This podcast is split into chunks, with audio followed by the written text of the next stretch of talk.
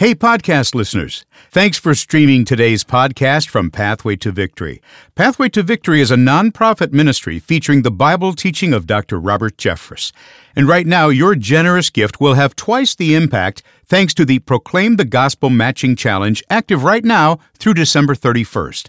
To give a special year-end gift, go to ptv.org slash podcast and click the donate button or follow the link in our show notes. Now, here's today's podcast from Pathway to Victory. This is Robert Jeffress. In response to the horrific attack on Israel, I've written a brand new book called Are We Living in the End Times? Go to ptv.org to order your copy. You know what impresses me about this is the way Jesus deals with John. He doesn't blast him away. You unbeliever, how in the world could you doubt me after you've seen so much? I'm sending you to hell as quickly as I can. He doesn't deal with them that way at all. He deals with his doubt gently. And He does the same with you and with me. Welcome to Pathway to Victory with author and pastor Dr. Robert Jeffress. At some point in your Christian walk, you've probably asked a few tough questions about your faith. Well, God's Word makes it abundantly clear that it's okay to doubt. And today on Pathway to Victory, Dr. Robert Jeffress turns to a comforting lesson in Luke chapter 7 for anyone who struggles to believe the promises of God. Now, here's our Bible teacher to introduce today's message. Dr. Jeffress? Thanks, David, and welcome to Pathway to Victory. When we look back on 2023, historians will forever note the darkness that overshadowed our year. And yet, even today, I see God working in the darkness. You see, for Pathway to Victory, we'll look back on 2023 as a year when our ministry was catapulted into new territory. Pathway to Victory has expanded far beyond Dallas to nearly every major city in America, adding new nighttime releases in several markets as well. We've been invited to beam our daily broadcast into several prisons in Texas. And all this growth has occurred not in isolation, but in partnership with generous friends like you. With all this momentum, we're excited about the active matching challenge in the amount of $500,000, which ends on midnight, New Year's Eve, December 31st. For just a few more days, this means that your gift, no matter what the size, will have twice the impact until we reach the goal. And so I'm boldly asking you to help us take advantage of this extraordinary opportunity to have an even greater impact in the new year as we use the total of $1 million to pierce the darkness with the light of God's Word. As an expression of my thanks for your gift toward the matching challenge, I'm going to send you the brand new 2024 Pathway to Victory Daily Devotional. I'll say more about this resource later on, but right now, I'd like to share a message that's for anyone who struggles to believe in God's promises. We're looking at Luke chapter 7. I titled today's message, For Those Who Doubt. All of us at some point in our life will question either the love, the wisdom, or even the existence of God. If that's true of you, you're in good company. It may surprise you to know that some of the greatest men and women in history who have been used by God have all had times of great doubt. Today, we're going to look at the individual who Jesus said was the greatest person in all of human history. And yet, even though Jesus said that about him, this individual had moments when his faith was shaken to its very foundation. Of course, we're talking about John the Baptist. If you have your Bibles today, I want you to turn to Luke chapter 7 because today you're going to find this message very encouraging if you've ever had periods of doubt in your life or in the life of somebody you care about deeply.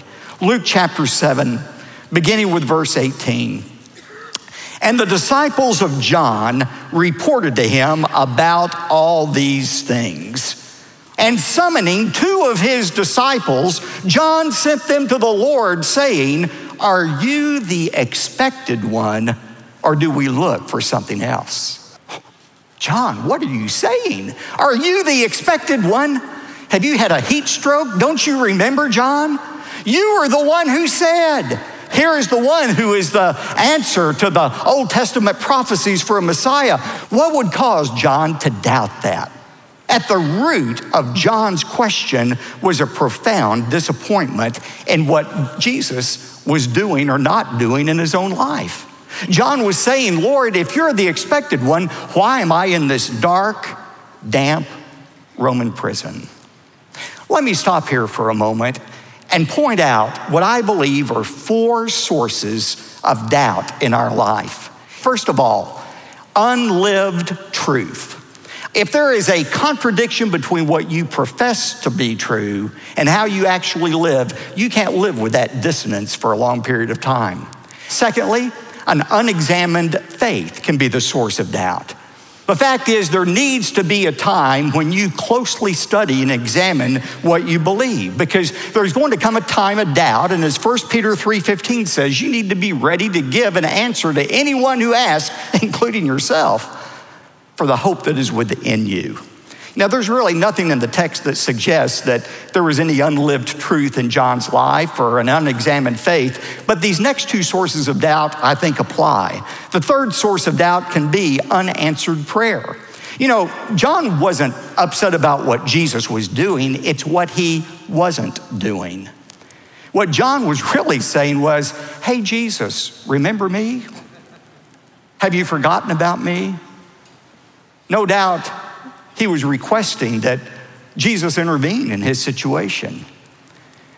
Many times we do the same thing, and that causes doubt for many people. The fourth cause of doubt is probably the bottom line cause of doubt, and that is undeserved suffering. A survey recently asked a cross section of Americans if you could ask God only one question, what would you ask him? You know what the overwhelming response was? God, why do you allow suffering in the world? By the way, that question isn't original. David, Solomon, Job all asked the very same question.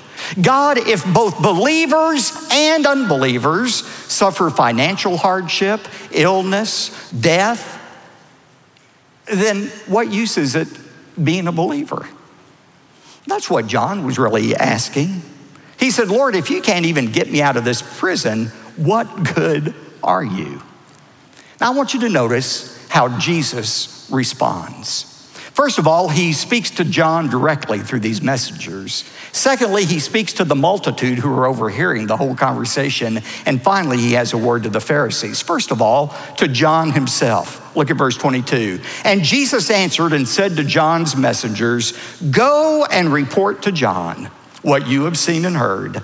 The blind receive sight, the lame walk, the lepers are cleansed, and the deaf hear, the dead are raised up, the poor have the gospel preached to them.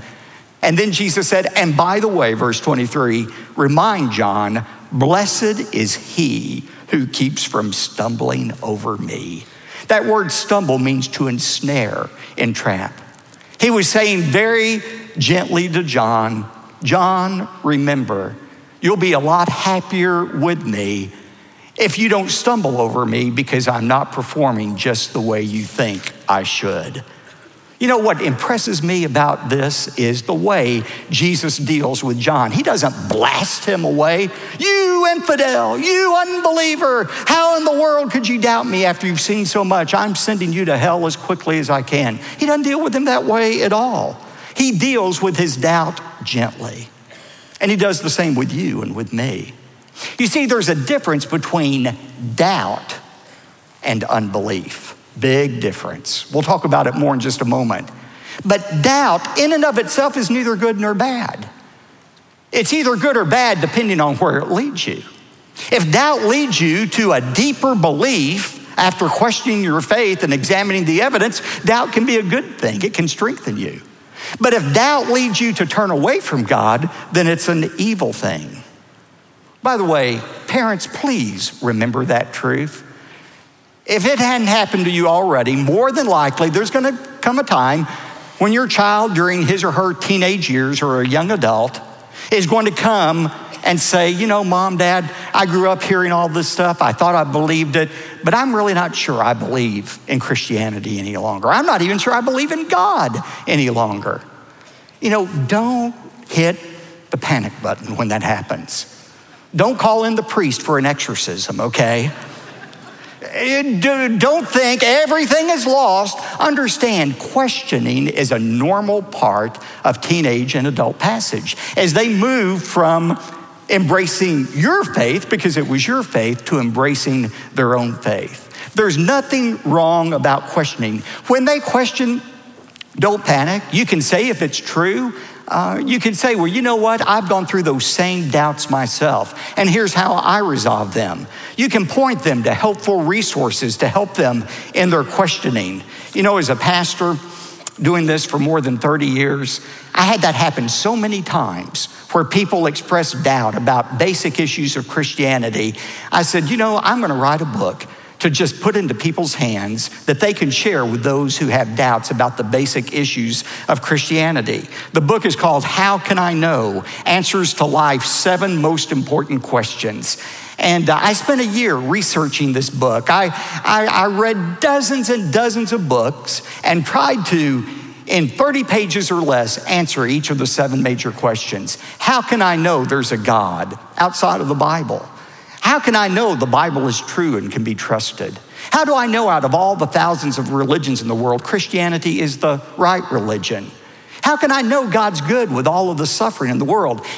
If your children or grandchildren asked you for an answer to those questions, would you know what to say? Could you give them the facts? That's why I wrote this book, and I would encourage those of you who are dealing with a doubter right now, pick up a copy of How Can I Know? It's a great resource to help people who are having sincere doubts about their faith. But parents understand that is a normal process. It was for John, it will be for you and most people as well. Then, after dealing gently with John, notice he said a word to the multitudes. There's a whole group around Jesus. They had heard Jesus interchange with John's disciples. And so, after Jesus dismissed these men to go back to John, look at what it says in verse 24. When the messengers of John had left, Jesus began to speak to the multitudes about John. He knew some of the crowd was going to think less of John after what they had just heard. So Jesus wants to correct their thinking. He says, What did you go out into the wilderness to look at? A reed shaken by the wind? Remember just 18 months ago when you all were flocking around the Jordan River to listen to John?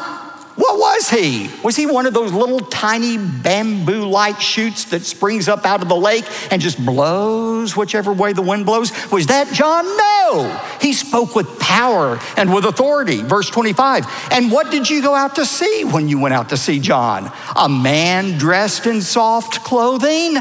That word soft in Greek means effeminate. That wasn't John.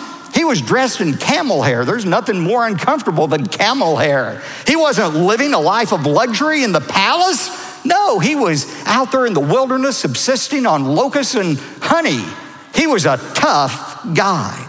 Verse 28 And I say to you, among those born of women, there is no one greater than John. He extolled the faith of John. And then he adds this word, yet he who is least in the kingdom of God is greater than he. Why did Jesus add that? Was that a backhanded kind of compliment? Not at all. Jesus was saying, as great as John was, he was part of a bygone era, the prophets. He was the last of the prophets. Jesus was anticipating a new era that was about to come after his death and resurrection, the church era, in which every follower of Christ would be permanently indwelt by the Holy Spirit of God.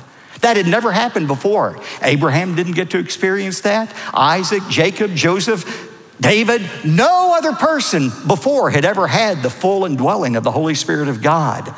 You and I living in the church age right now, when we trust in Christ as Savior, we are indwelt by the Holy Spirit of God. We can do miraculous things. We can bring people to faith in Christ. We can do miracles of conversion all through the power of the Holy Spirit. And that's what he means when he says, uh, as great as John was, he's nothing compared to those who are least in this coming age. But what I want you to see in this is Jesus' attitude toward John was not diminished by his momentary lapse of faith. Jesus is still saying he's greatest of anyone who's ever been born. Aren't you glad God doesn't judge you or me by one episode in our life. One slip up, one mess up, God throws us out of the kingdom. Doesn't work that way. I mean, just look in history at the way God dealt with those who had their own stumbles and falls. I think about King David, a man guilty of adultery and murder, and yet God said about him, he's a man after my own heart. Or think about Abraham. Talk about lapses in faith. It was one screw up after another in Abraham's life. And yet God said about Abraham, he is my friend. Fact is, God doesn't judge us by one episode in our life. He looks at the long view. And when he looked at John's life, he said, No, this momentary lapse of faith, that's not who John is.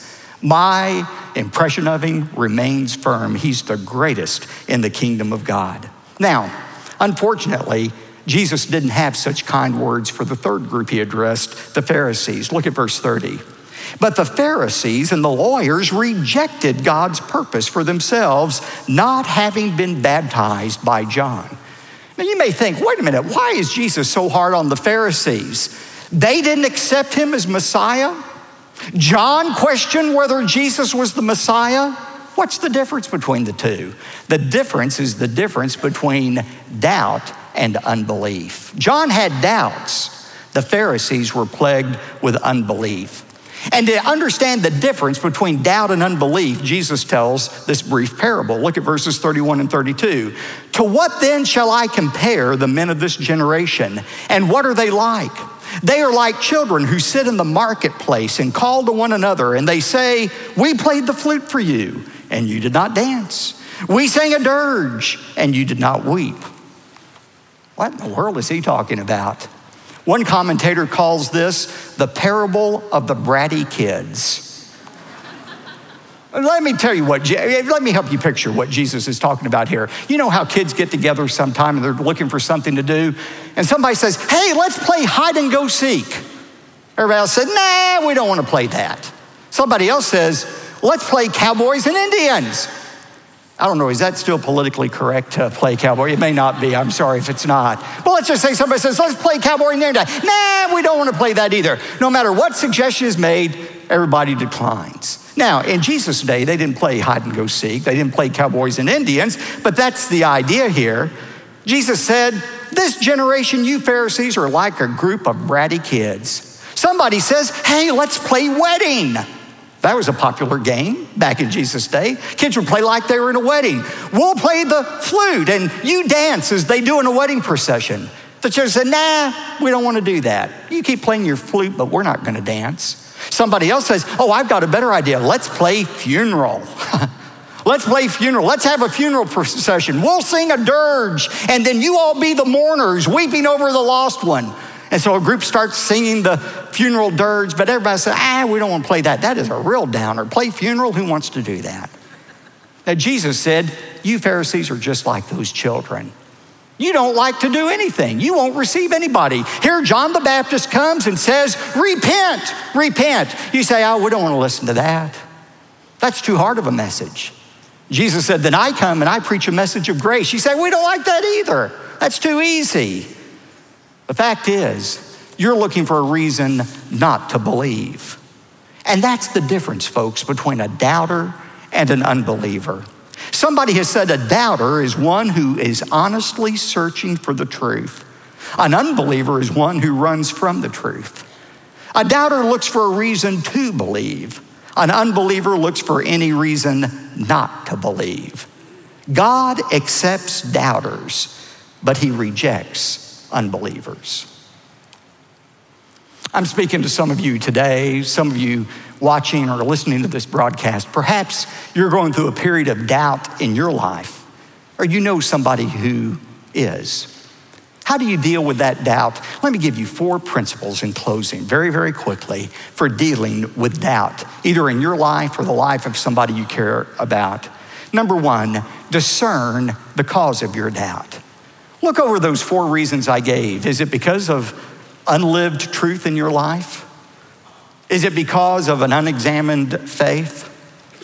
Maybe, but more than likely, the cause of your doubt is God is not behaving like you think He should in your life. It's a big mistake to think of Jesus like a genie or a divine bellhop who's there at your every beck and call. God's not like that. Remember the words of Isaiah 55 9, in which God said, My ways are higher than your ways, my thoughts are higher than your thoughts. Discern the cause of your doubt. Number two, share your doubts with a mature Christian. Share your doubts with a mature Christian. Somebody has written that doubt flourishes in the dark like mushrooms that grow in a damp cellar. It's in solitude, when we're separated, when we feel all alone, that our doubts become larger and more ominous. Remember where John was when his doubts began to grow. He was isolated, he was in prison, he was alone. And that's why it's so important that if we have doubts, we talk to somebody about it. A mature Christian, maybe a Sunday school teacher, it may be a mature Christian friend, it may be a parent. You know, Solomon said in Ecclesiastes 4 9 and 12, two are better than one, Solomon said, and a cord of three strands is not quickly torn apart. That's why it's so important, folks, to become not just a spectator in a church like this, but to become a member where you are bound together with other people who can help you, who can encourage you whenever you stumble or fall in your faith. That's the value of being a part of a body of believers.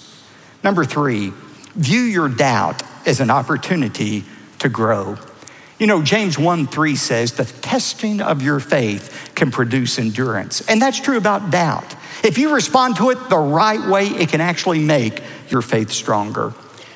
Finally, remember that our doubts never diminish God's love. Our doubts never diminish God's love. Can I tell you something about God? He's not threatened by your questions, He's big enough to handle your doubts. Whenever you doubt, it doesn't change what God thinks of you one bit. A number of years ago, I was talking to a young Christian girl who was going through a very hard time in her life. She was crying, and through the tears, she said, I'm not even sure I believe in God any longer. And I think God gave me exactly the words to say to her. I said, That's okay. Even when you don't believe in God, He still believes in you. Isn't that the truth of Scripture? 2 Timothy 2:13 even when we are faithless he remains faithful for he cannot deny himself good words to remember for those who doubt. At Pathway to Victory, we're praying that God would use today's message to rekindle a flame of passion for Him among those who doubt or among those who have grown indifferent about spiritual things. No matter the level of your spiritual fervor, all of us need daily reminders to pursue God. For that reason, I'm pleased to remind you that I've written a brand new Pathway to Victory daily devotional for 2024. I want you to have this leather bound book, more than 500 pages in length. It's yours when you give a generous gift toward the matching challenge today. And because of this tremendous opportunity, every gift you send Pathway to Victory before December 31st will be automatically doubled, having twice the impact for the new year. Today, your gift of, say, $100 automatically becomes $200. Your generous gift of $500 becomes $1,000. There's really no limit to how much you can give. Any amount between now and December 31st will be matched and doubled. You know, last year our financial partners helped us achieve so many great things. Our radio program is now heard on more than 1,000 local stations like this one. Our television program airs all over the world, including the American Forces Network, where we bring a ray of hope to our military personnel serving in harm's way. Recently, we expanded our broadcast ministry into Israel, where we reach a whole new audience with bold, biblical, and practical teaching from God's Word. And we achieved all these significant milestones through our partnership with generous friends just like you. So let's continue this important mission while there's still time. Let me ask you to help us take Pathway to Victory to the next level next year for God's glory alone, in order that we might continue piercing the darkness with the light of His Word. David? Thanks, Dr. Jeffress. Today, when you give a generous year end gift toward our Proclaim the Gospel Matching Challenge, we'll say thanks by sending you the brand new Pathway to Victory Daily Devotional for 2024. To request your copy, call 866 999 2965 or go online to ptv.org. Now, when your gift is $100 or more, we'll also include the complete CD and DVD sets for the Incomparable Christ teaching series. Plus, you'll also receive Celebrate the Savior Volume 2. That's a brand new music CD filled with beautiful Christmas performances from the First Baptist Dallas Choir and Orchestra. Remember, because of our Proclaim the Gospel Matching Challenge, your gift today will be doubled in impact by another generous donor. But the clock is ticking and this opportunity ends on December 31st at midnight, so please get in touch right away. Call 866 999 2965 or visit ptv.org. If you'd prefer to write, let me give you this address P.O. Box 223 609, Dallas, Texas 75222. That's P.O. Box 223 609, Dallas, Texas 75222. I'm David J. Mullins inviting you to join us next time for a message called Truth That Transforms. That's Thursday here on Pathway to Victory. Pathway to Victory with Dr. Robert Jeffress comes from the pulpit of the First Baptist Church of Dallas, Texas. You've made it to the end of today's podcast from Pathway to Victory.